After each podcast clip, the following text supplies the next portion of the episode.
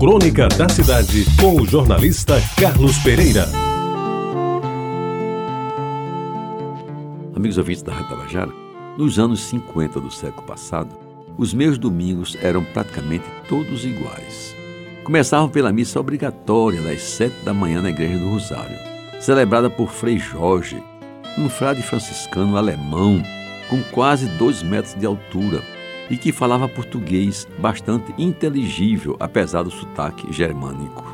Depois da missa, o café da manhã era na cruzada de Frei Albino, e em seguida os jogos de futebol no campinho da 24 de maio, por trás da igreja, com direito a chuteira, meião e camiseta azul e branco, as cores da congregação mariana. Essa programação acabava pelas 11h30, hora de voltar para casa a fim de tomar um belo banho e se preparar para o ritual do almoço dos domingos. Eu, que já me definira como enxerido, de vez em quando me convidava para almoçar na casa de uma das irmãs casadas. Ora, o almoço era na casa de Irene, em amplo e confortável bangalô.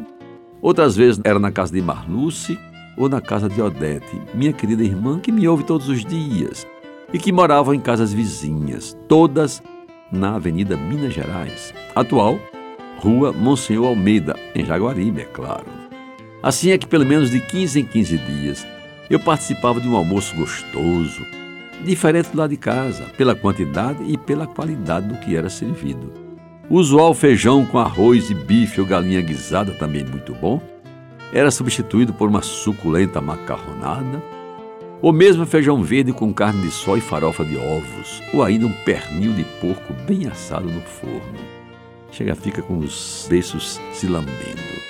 Eram refeições supimpas que me deixavam alimentado pelo resto do domingo, a ponto de algumas vezes dispensar até o pão com manteiga e o café com leite da noite.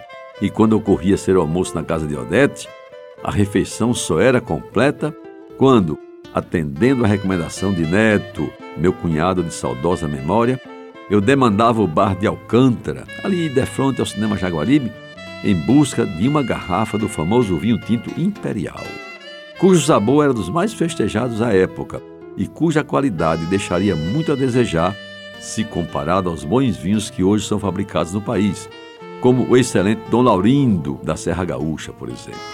Mas o vinho comprado havia de abri-lo, e isso importava em trabalho especial, considerando a inexistência dos providenciais saca-rolhos. Sabe como é que fazia? Uma toalha era colocada na parede e no ritmo cadenciado. O fundo da garrafa era batido contra a toalha, de maneira que aos poucos a rolha ia saindo da boca da garrafa. Então a distribuição e o consumo do velho imperial tinham regras cumpridas à risca. O dono da casa tomava o vinho puro. As mulheres adultas misturavam o vinho com água e açúcar, transformando em sangria. E a mim, então adolescente, cabia meio copo com uma pedra de gelo para tornar o vinho mais fraco. Pois bem, naquele tempo, o vinho imperial para mim era o néctar dos deuses, expressão que eu ouvia e não sabia muito bem o que era, o que significava. Só sabia que era coisa muito boa. Talvez ali eu tenha começado meu interesse por bons vinhos. E eu confesso, não sei se o velho vinho tinto imperial ainda existe, mas rendo-lhe nesta crônica a minha escolhida homenagem, pelos momentos de alegria e prazer que me proporcionou. E o que era melhor? Sem dor de cabeça, sem ressaca e sem pagar a conta. Meus amigos, neste final de crônica, me permitam fazer uma menção histórica e de muita saudade. Ela nasceu no dia 26 de março de 1899 e ela se foi deste mundo em 1985. Se viva ela estivesse hoje, ela estaria com muito mais de 100 anos. Mas a idade, mãe não tem idade, os filhos não crescem e eu deixo aqui a minha comovida homenagem à querida Dona Malha a minha mãe tão querida e tão lembrada por todos nós. Você ouviu Crônica da Cidade com o jornalista Carlos Pereira.